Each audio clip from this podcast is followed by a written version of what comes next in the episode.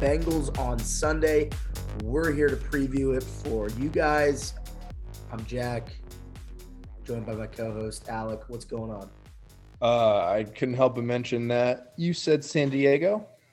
It will always be the San Diego Chargers. I refuse to acknowledge. You're not a big Los Angeles guy. I refuse to acknowledge their existence as a franchise in the Los Angeles area. So San Diego Chargers it is for me.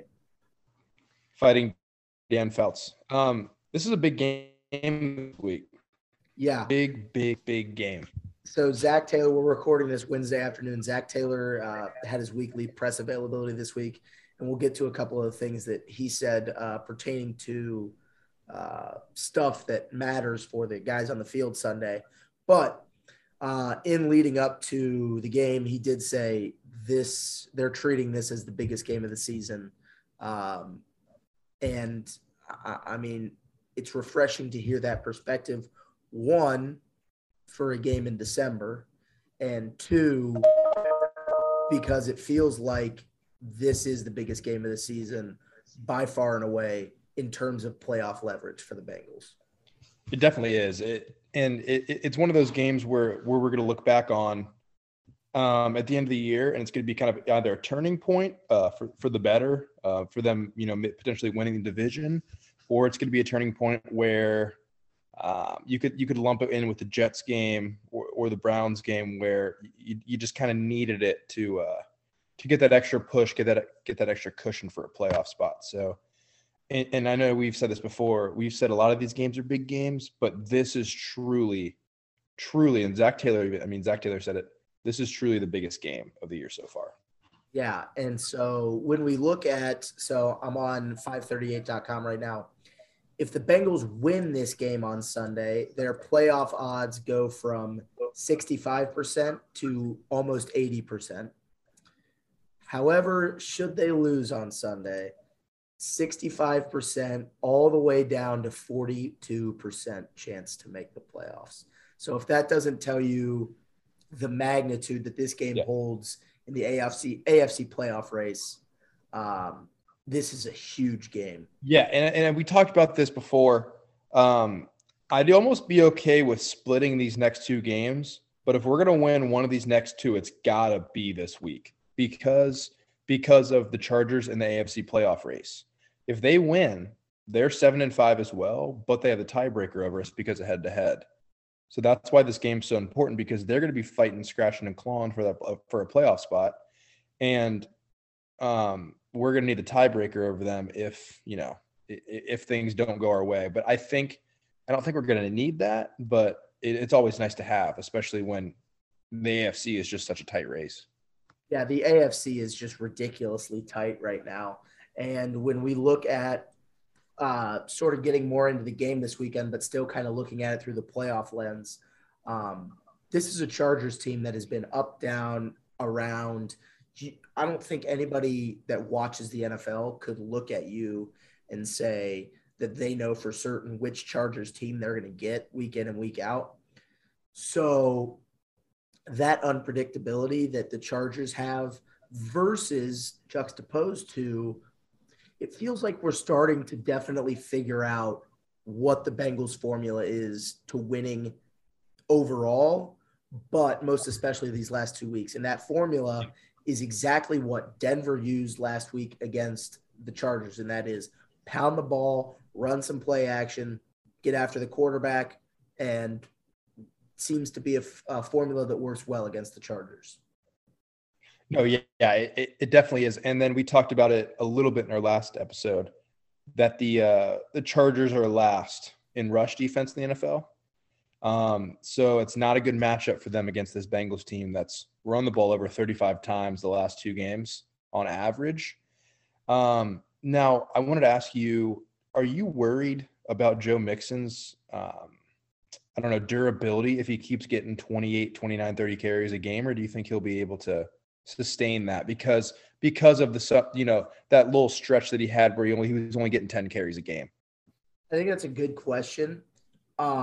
Because you do at some point, it does have to come into consideration considering the durability issues we've seen with Joe Mixon in the past. But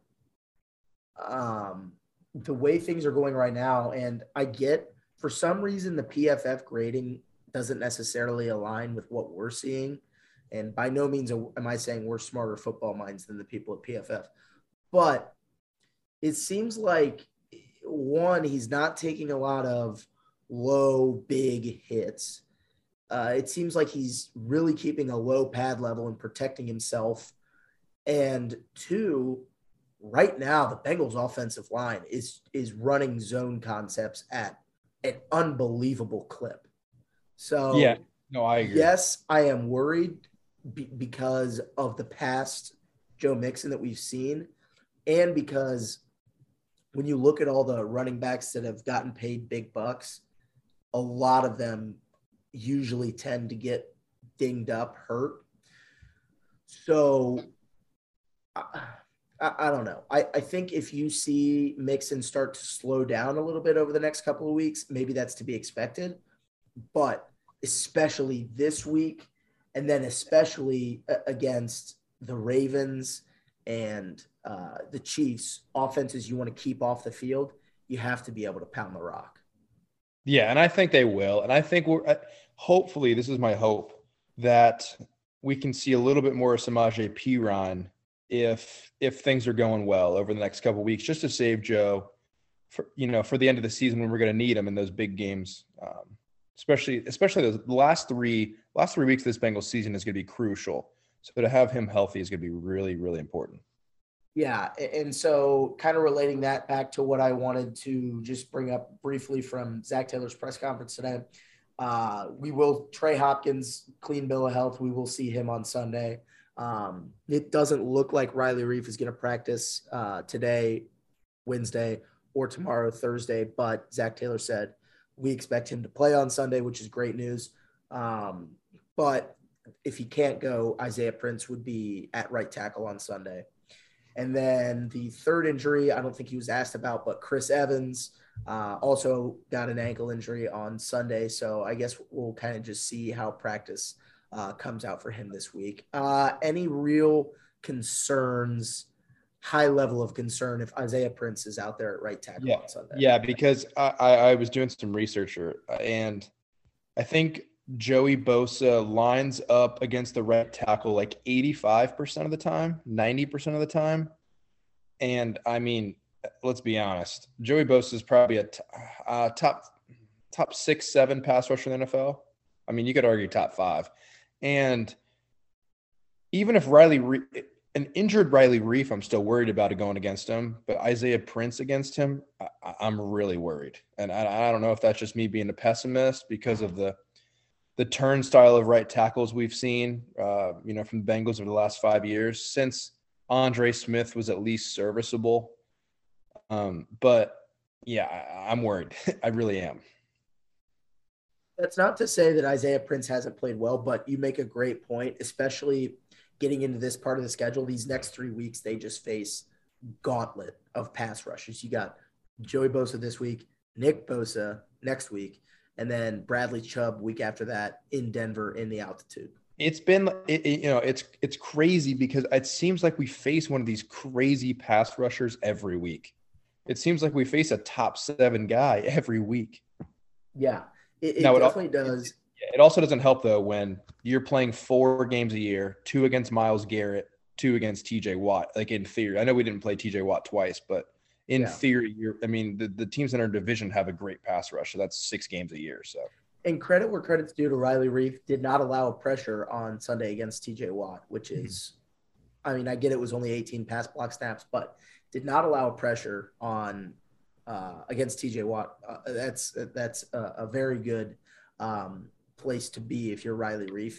And you know, looking forward into next year, I get, you know, usually we're already on to next year by this point in the season, but taking a small peek ahead to 2022, I would be perfectly fine bringing Riley Reiff back for another season at right tackle. The way he's played this year has been more than capable. Yeah, I absolutely agree with that. So this Sunday, so like we mentioned a couple seconds ago, the Chargers are dead last in the NFL against the run by a wide margin. They are almost an entire tier below the Giants' run defense when it comes to running the ball. And last week, I think the Broncos averaged about 4.7 yards a carry last week. So that being said, and kind of the whole overarching storyline to this week is going to be Justin Herbert, Joe Burrow, kind of those 2 QBs from that 2020 class. Do you sense do you think these last 2 weeks is indicative of an entire shift in strategy going forward? Whereas beginning of the season, it was kind of after they got Joe's legs under him in those first couple of games, we saw against Jacksonville, Baltimore, the Jets pretty much, and the Packers, more of a willingness to just put the ball in Joe's hands and say, you're going to win us the game. Now it seems they have shifted to this run-first focus of offense.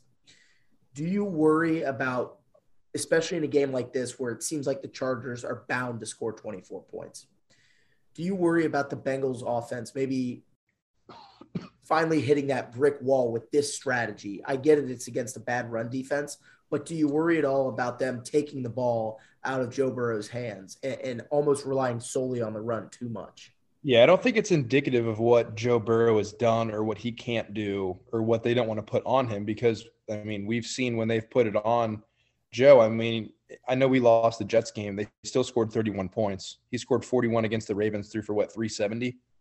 And threw for, 416 against the – Was it 416? Yeah. I don't know. I don't know. It was over 400. That's actually crazy. Andy Dalton could never. But they I think it's just a shift in strategy, because I think they finally realized that wide zone, they're really good at blocking it, and Joe Mixon's really, really good at running it. And I think they're trying to, be a little more balanced, because I think if they need to put the ball in Joe's hands, he can do it. It doesn't matter if he hasn't done it in 4 weeks. You know what I mean? I feel like he could do that whenever. But to be able to run the ball as well as they have been and have that option of Tyler Boyd, Jamar Chase, C.J. Uzomah, and Joe Burrow, if they need them to just throw them back into a game, I think it just works out in their favor, especially with a team that's growing like this, to show everybody on this team that's still relatively young. I mean, the only old guy on the team is Riley Reiff. So to show everybody that we can run the ball for 180 yards or we could throw for 400 yards, whatever we want to do, we're going to do it. I think it's a really good attitude to have. Yeah, the Bengals offense has been on an absolute heater recently. I mean, save the Browns game, which got out of control because of 3 really untimely turnovers, you're looking at an offense that hasn't been held under 20 but twice this year, once against the Bears when they had bad turnovers, once against the Browns when they had bad turnovers. So unless this offense is just shooting itself in the foot, they're going to get 20. And so even with this sort of shift in strategy, like you said, I'm not too worried about them still getting theirs. And it makes me feel that much more confident in this team's ability to play games in January just because of the multitude of ways they can beat you right now. Yeah, and I think earlier in the year, I mean, it's warm out. It's like, 60, 70. I mean, even in Cincy, it's easy to throw the ball. But I feel like Zach Taylor and even Joe Burrow know that once it gets colder, you can't air the ball out 40 times a game and think that everything's going to go great. So you got to be able to run the ball. And I think – and it's just – it's not about just running the ball. You have to establish a sort of physicality attitude and mindset. And I think they've definitely established that over the last 2 weeks after the bye. I think that was definitely an emphasis after the bye week to kind of maybe make the offense a little more balanced. Yeah, this should definitely be a week where the Bengals offense is just absolutely licking their chops and playing the look-ahead game for a slight second. These next couple of games are against teams with defenses that rank not near the top, not with Buffalo, New England, but San Francisco's 10th, Chargers are 23rd, Chiefs 26th, the Ravens are 18th. And you can look at the rest for yourself. But moral of the story is not only I feel like are we seeing an evolution of the offensive strategy, we're seeing an evolution of Joe Burrow along with that, because I think we're seeing Joe Burrow realize that he doesn't have to make all the plays all the time. He can throw the dump-off screen to Jamar Chase, and like we saw last week, have faith that Jamar gets 8 yards. He can throw the quick slant to T. Higgins. I still would like to see them get Tyler Boyd more involved, and I think we're in line for a big Tyler Boyd weekend this weekend. But I think that I am fully bought in on this, and I don't think I'm overreacting to the point to say that this is the best Bengals offense in a long time. It's probably the best Bengals offense, and I know we weren't alive, but probably the late 80s Bengals offense with Boomer Esiason. I think Andy Dalton's Bengals, they were very solid on offense, let's not lie. Those teams were carried by the defense. I mean, the Bengals defense back in 2012, 2013, 14, 15, those defenses were like they were literally like top 7 defenses. I think this Bengals offense just has so many pieces. The offensive line's playing well. Yeah, this is definitely the best Bengals offense in a long time. Yeah, and the Chargers are kind of beat up in general. They had several guys out last weekend. Asante Samuel might not play this weekend. But nonetheless, the Chargers are very weak in their front seven. I think the only guys that particularly scare you in that front seven right now are Bosa and Kenneth Murray. It's their back end that should concern the Bengals and us this week. You got Derwin James, Chris Harris. Did you try again? All right. You got Derwin James, Chris Harris back there, Nasir Adderley. This is going to be a game that's won within 10 yards of the line of scrimmage. Yeah, no, I absolutely agree. And their linebackers, you said, I mean, Kenneth Murray from Oklahoma is really good, but their linebackers are poor. I mean, they're bad.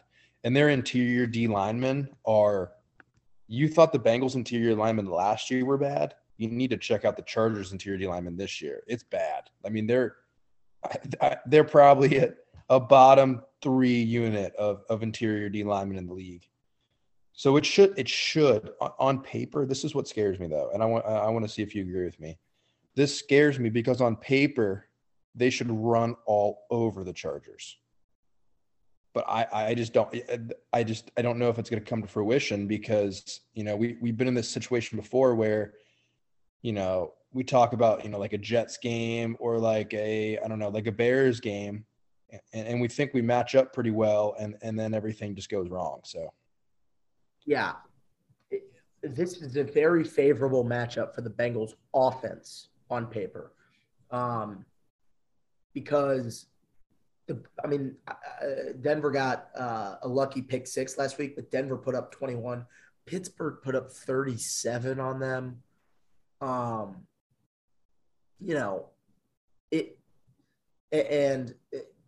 it just seems like the Bengals are due to continue this sort of offensive dominance.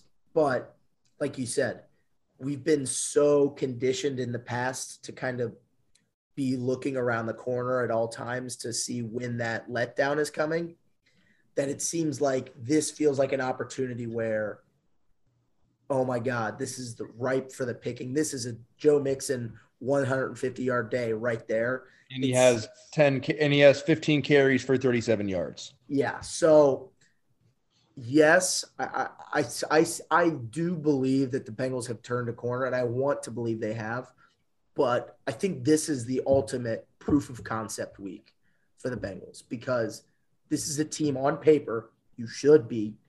This is a team on paper, and we can flip to our Bengals defense versus Chargers offense now. This is a team on paper that does not do anything particularly great on offense. It just feels like a weekend that they should win against a good team. Yeah, and we're getting into the Chargers offense versus Bengals defense. Justin Herbert is either a top three quarterback in the NFL or he's below average. So you never know what you're going to get with him. Like, I don't know if you watched that primetime game where they had against the Steelers. He looked, I mean, his stats were crazy. But the thing about that is just like, and then last week he couldn't move the ball. So you just never know you're getting with Justin Herbert. Their weapons though, I would argue their weapons could rival the Bengals. Yeah. They have Keenan Allen, Mike Williams, Austin Ekeler, and also their tight end, Jared Cook, but also they have another tight end, Donald Parham Jr. He is 6'8" and athletic. He's pretty good. He's going to be a tough matchup for this Bengals defense too. Yeah. When you look at the Chargers, it seems like every game they have won this year or every game that they've had offensive success this year, Mike Williams has had a very good game. So it kind of scares me this week when I think about it's probably going to be Eli Apple on Mike Williams. Yeah. That's not the most comforting thought. Well, that it also scares you because you need Mike Williams to play bad so you keep losing in fantasy because you're in tank mode. I never said I was in tank mode. Your roster says otherwise. Your roster says you're in tank mode. I play with the hand I deal myself in fantasy. But, the Chargers, I think the Bengals are the more complete team, both offensively and defensively, when comparing them to the Chargers. The Chargers just have so much variance that the Chargers high, I think, is better than the Bengals high, but the Chargers low is so much lower than the Bengals low. The Chargers' low is losing to the Broncos by 2 scores. Yeah, that's pretty low. And the Chargers overall. I mean, Rashawn Slater. We haven't talked about him yet. He has been very good for them so far this year at left tackle. He might be an All-Pro. He has been so good for them at left tackle this year. But the right side of their O line comes close to the Bengals last year. Comes close to Bobby Hart? You have not heard of either of these players. You ready for this? Yep. And not that you haven't heard of them. I'll pull up their PFF grades too. Their starting right tackle is a guy by the name of Storm Norton. Yeah. Storm went to Toledo. He was undrafted. And he signed with the Lions out of college. He has given up 5 sacks, and he has 4 penalties. That 5 sacks is tied for 6th in the NFL. Okay. And PFF charts him at a 55.4 grade. Their right guard is a fellow by the name of Michael Schofield. Yeah. Yep. Michael Schofield. Indiana, right? Michigan. Okay, Michigan. Okay. With the third round pick in 2014, he's been slightly better. PFF charts him at a 59. He's given up one sack, and he's got 3 holding penalties. But neither of these guys inspires any confidence against what I think the Bengals have is a pretty good defensive line. So I think the matchup to keep your eyes on this week is going to be, can Rashawn Slater handle Trey Hendrickson? You think Trey Hendrickson will go against Rashawn Slater? Or do you think he'll go against Mr. Storm? Well, the good thing about the Bengals is they've been able to be multiple this year. So I'm not saying it's going to be every snap, him against Rashawn Slater, but I feel like whenever Hendrickson is against Slater, the Bengals need to feel comfortable winning that matchup one every 3 or 4 times. I agree. And if Trey Hendrickson's on Storm Norton, they need to be comfortable winning that one out of every 2 times. Yeah. Storm Norton is not good, to put it bluntly. Well, he undrafted free agent that's signed with the Lions. So, yeah, if that says anything. Yeah, and the Chargers overall have some injury problems up front on that offensive line. Matt Filer was questionable last week. And just overall, their O-line does not inspire a great level of confidence. But I think Justin Herbert is a top 5-6 QB in the NFL under pressure. And I'm not saying that based off any advanced metrics. It just feels like anytime he gets pressured and rolls out, he is viable to do something lethal to your defense. Yeah, and the really important thing this week, I think, from Bengals defense versus Chargers offense is, one, you said it before, Eli Apple is going to be on Mike Williams. That's going to be big. Can Eli Apple keep playing well? But it's going to be really important for these safeties to play well. Jesse Bates needs a big game. He needs a statement game. He needs that contract. He needs a statement game, and it needs to be this week. And yeah. Von Bell also.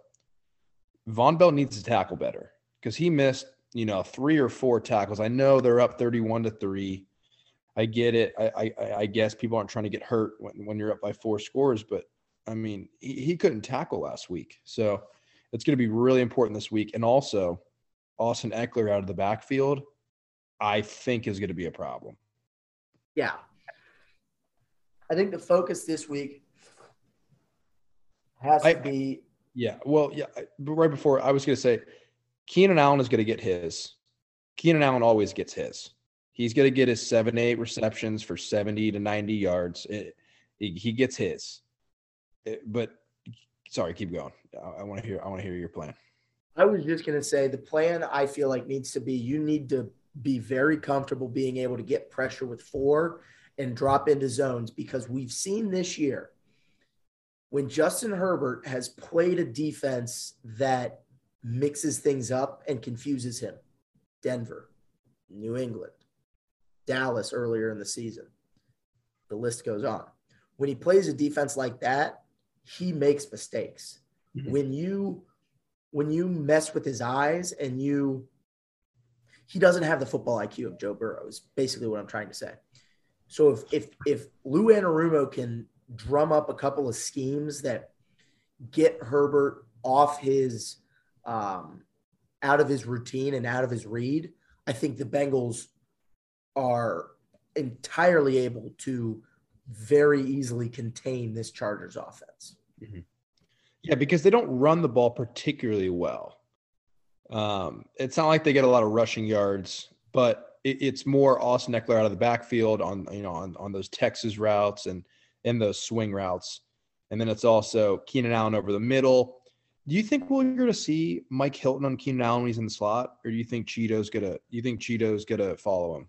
I think it's going to be a lot. I think we're going to see 2 guys I think are going to play a lot of time this week. I think we're going to see a lot of Ricardo Allen on Sunday. And I think we're going to see – oh, wait, no, he's injured. I was going to say we're going to see a lot of Akeem Davis Gaither.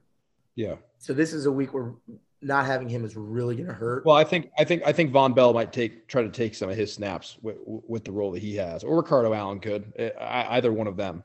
This is a big weekend for safeties and linebackers because the Chargers like to put your guys in a mixer and they try to they're not a motion team as much as they are flooding zone type of team. Yeah. And so our guys need to play very intelligent football to win on Sunday, which I think this game is not going to be as high scoring as people think it is, just because the Chargers, yes, they're ranked second in offensive DVOA. Their past performances do not dictate that that's where they should be ranked. No. They get bailed out on a lot of explosive plays. For the most part, the Bengals have been good at limiting explosive plays. So I think if you can limit the explosive plays this weekend, if you're the Bengals, I really like their chances to win this game and move on. Yeah. Also, I was going to say Brandon Staley, their coach, is almost, and I don't know if you've watched a lot of Chargers games this year, he's almost like aggressive to a fault, where like it'll be like 4th and 4 on their 30, or like on the opponent's 30, they could just kick a field goal and like he'll go for it. So I think that's going to be important this week too, because if you can get off the field on those 4th downs where they're way too aggressive and or stubborn, I don't know. I think they're just stubborn to not kick a field goal. If you can get off the field in those situations, it's going to be really big, especially also the Chargers. Like, did you watch that Browns game when the Chargers played the Browns? Yeah. They went for it on 4th and 2 on their own, like 25-yard. It was just something stupid like that. It was just like, if we can get off the field on those situations, they're already going to be at a disadvantage. I think that could really make an impact. The last couple of things I want to make a point on is, one, I think we haven't said it, but you know, it's natural for people to say, oh, West Coast team coming east, 1:00 kick. That's an automatic advantage for the home team. That is definitely not the case. But looking at the forecast for Sunday, very much in the Bengals' favor, 15-mile-an-hour winds, 48 degrees and raining.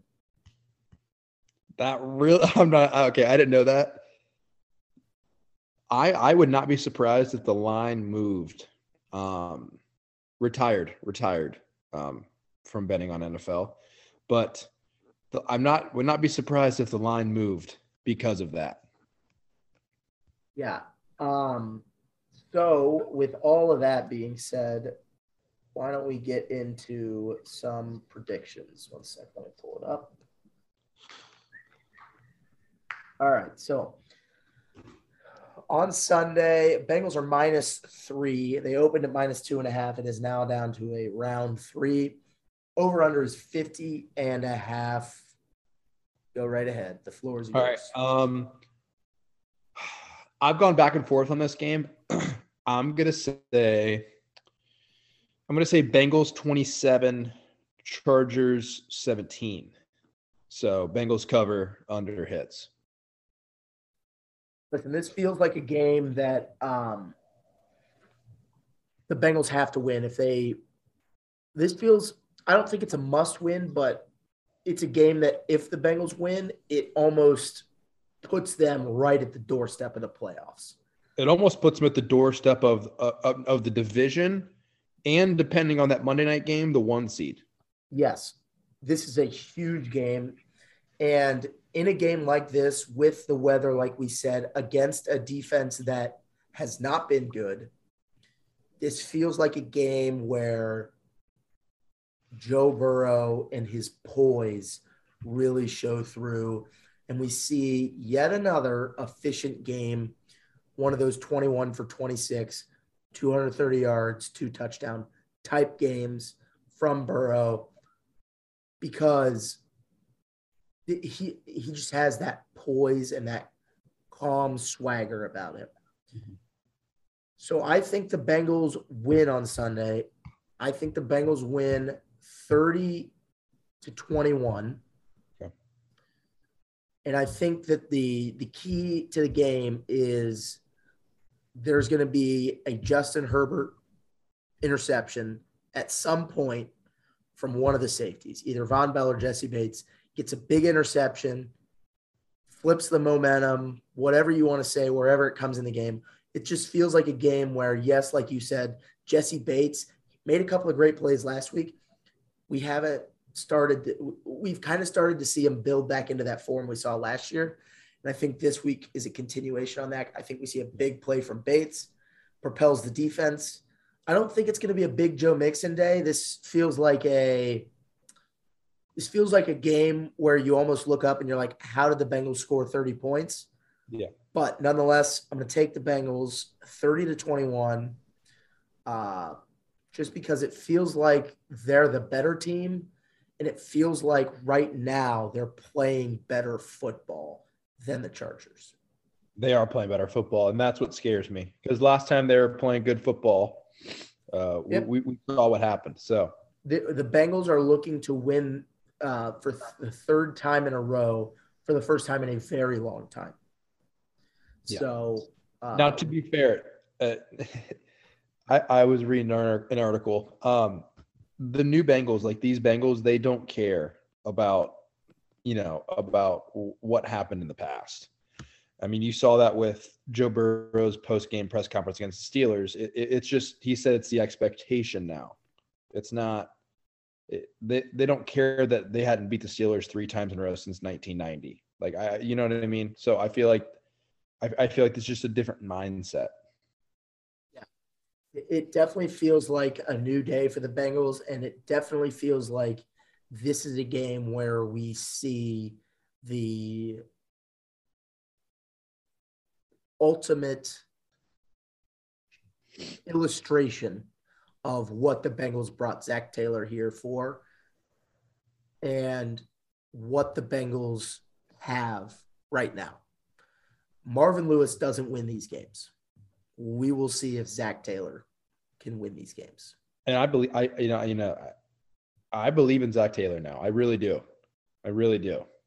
After you don't beat, and I know Brown's game, you don't beat the Ravens, by 30 and the Steelers by 30 in one year. And it just, it doesn't, it's nothing. I think we're past that. I saw today, and I guess this, I should have realized this when I asked last week's trivia question. Marvin Lewis never won 3 games in a row against the Steelers. No, he also hadn't had. He didn't sweep them since 2009. So even those great Bengals teams. Now, to be fair, the Bengals window and the Steelers window were open at the same time, so they would split a lot of those. But nonetheless. All right, so switching gears a little bit, I do want to get into a couple of seconds of Reds talk. But first, trivia question. And this one's going to be about the Freezer Bowl. Okay. Because it's the 40-year anniversary of that season this year. Okay. So, who was the Bengals leading scorer in the Freezer Bowl? Remember, it was a 27-7 game in 1982. Who was the Bengals leading scorer that day? I have no idea. No clue. That would be one Jim Breech. Jim Breech. That is, how cold was that? 2 field goals. The temperature that day was negative 38-degree wind chill. Wow. No. Negative 59. Sorry. Negative 59. Yeah. Honestly, I swear, I don't know. I'm being serious. If the okay, how could you sit in that for 4 hours though? I don't know, but my grandpa apparently went, and they closed all the bathrooms because all the pipes were frozen. Well, dude, that's the craziest. I mean, yeah, you'd think if it was negative 59 wind chill, then the wind had to be crazy. I don't know how the players did that. That would be insane. Yeah. I mean, the full replay of the game is up on YouTube. I might watch that later tonight instead of some of these college basketball games. But nonetheless, retired. Freezer Bowl, 40-year anniversary. one of the most legendary games in NFL history, I'd say. It's a total NFL Films. Oh yeah. NFL Films game. Yeah. So I want to get into the Reds for a second. I know we're pretty much predominantly a Bengals podcast, but we discuss the Reds from time to time. Sadly, we do. What are they doing? I honestly, and after they're trying to trade not all three, but they're interested in trading all three, Gray, Castillo, and Malley. I'm thinking Bob Castellini has some debts that he owes, and he's trying to pay it back this year. I mean, good Lord. So, yeah, the news today is that the Reds have engaged with the Angels and the Rangers on trades surrounding one of Castillo, Gray, and Malley. One of them is likely to get moved at some point over these next couple of days.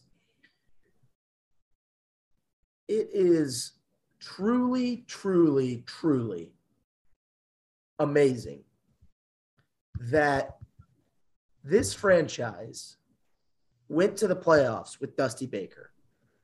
Went to the playoffs. Won a central title. And not only did they fire him after they went to the playoffs, they imploded that entire roster. And they didn't keep Johnny Cueto. Homer. They didn't keep Mike Leake. I'm not going to mention Matt Latos because he ended up sucking anyway. They decided they were going to keep Homer Bailey. Not only did they keep Homer Bailey, they hired Brian Price. Look it up. The worst career winning percentage for a manager with over 3 or 4 seasons in MLB history. And the MLB is 100. How old since the live ball era was like, what, 1910? Yeah. 110 years in the red, and we witnessed the worst manager of it all. That is actually kind of awesome, but terrible. So, to my eye, and you see, like, you'll see, like, once or twice, you'll see, like, one of these unreasonably optimistic Reds fans. Well, maybe they're just saving all their money to spend it on Carlos Correa. And I pity that poor soul because, oh my gosh. The Reds have not spent a single dollar in free agency. Not only that, they let Mike Lorenzen go, who in a crappy bullpen like the one they had last year, I wouldn't be in a rush to get rid of people from that bullpen. Honestly, with the way we're going, I wouldn't be surprised if we brought like a David Hernandez back or somebody where it's just vet, you know, minimum. But how many games the Reds win this year? Let's just get that out of the way. 63. 63. Are we going to be worse? I'm thinking about this right now. The NL Central is going to be terrible. The Reds are coming in third at best. The Cubs are tanking. The Pirates are tanking. The Reds are tanking. It's crazy. It's such a fall from grace. It really is. And I don't understand because this should be their window. They were right there last year.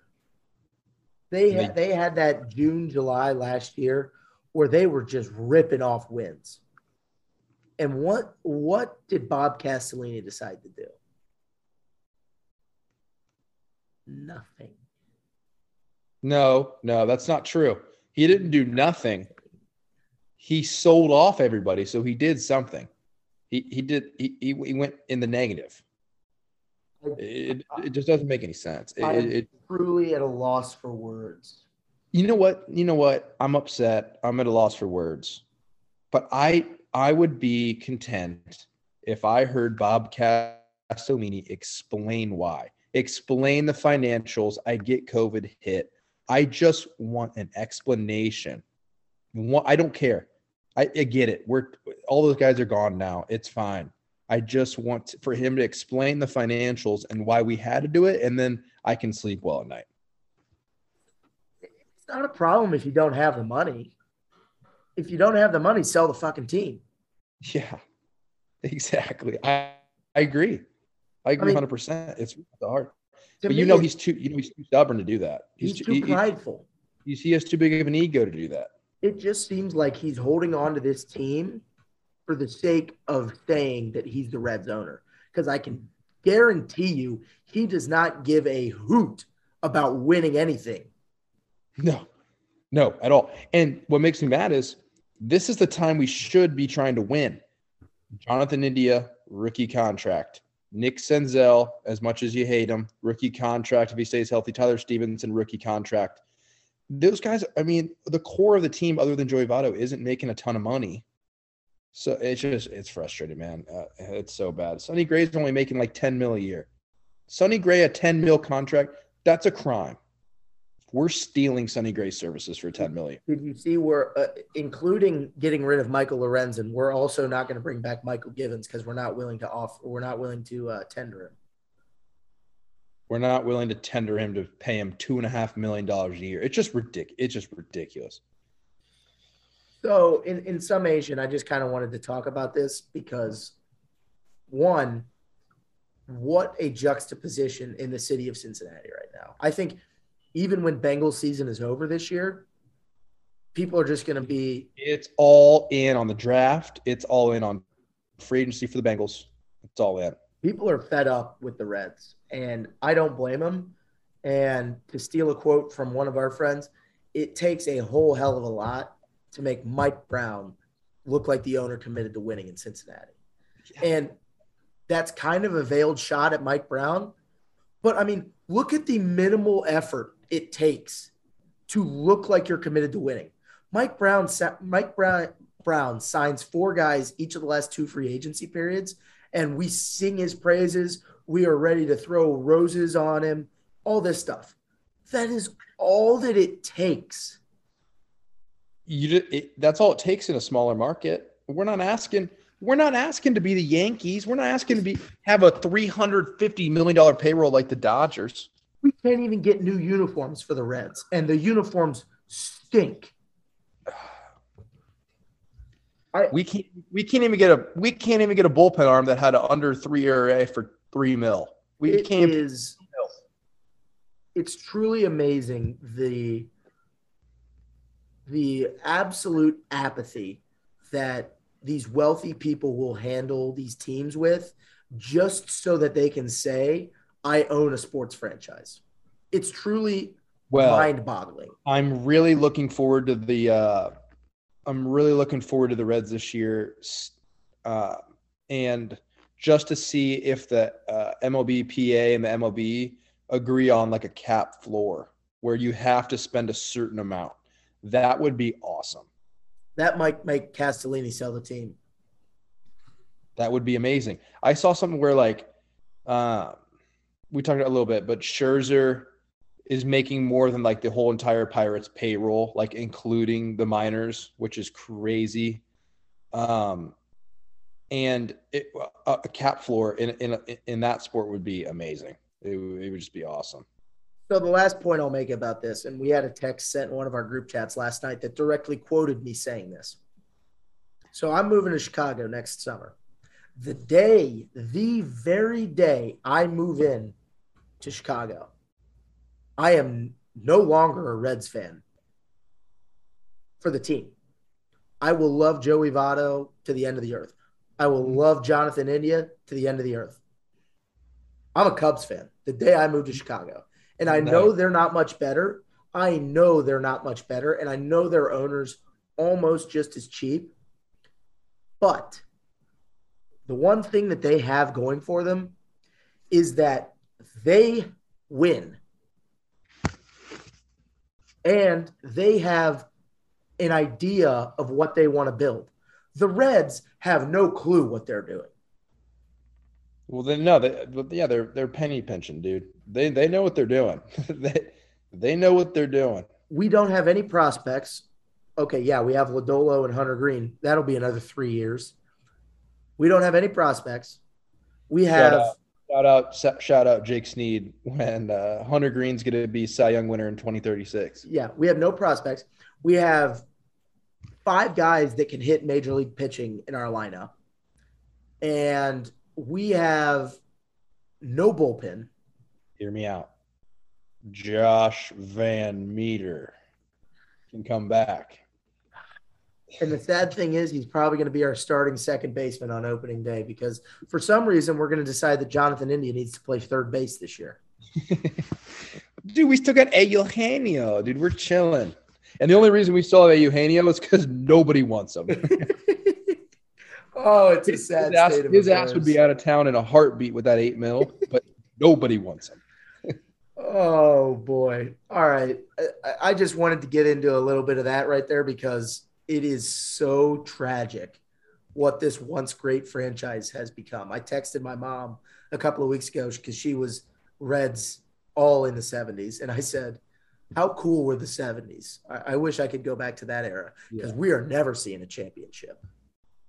Not for the foreseeable future. Not with Castellini. How old is Bob Castellini? God, I'm not going to wish anything ill on him.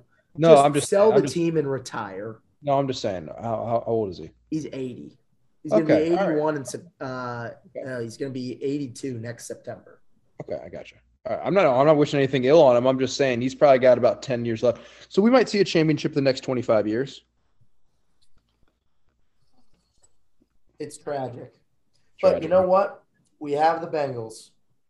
And who would have ever thought we would have said that? You know what? The Bengals have Joe Burrow. The Bengals have hope. And that hope gets put to the test on Sunday. You've got the Bengals 24-21, I think you said. No, 27-17. Yep. I've got the Bengals 30-21. Let's see a win. Let's get to 8-4, and then we'll worry about the playoffs on next week's recap episode. Yeah. Sound good? Yes, that sounds absolutely fantastic. All right. With that, Bengals Chargers on Sunday. Who dat?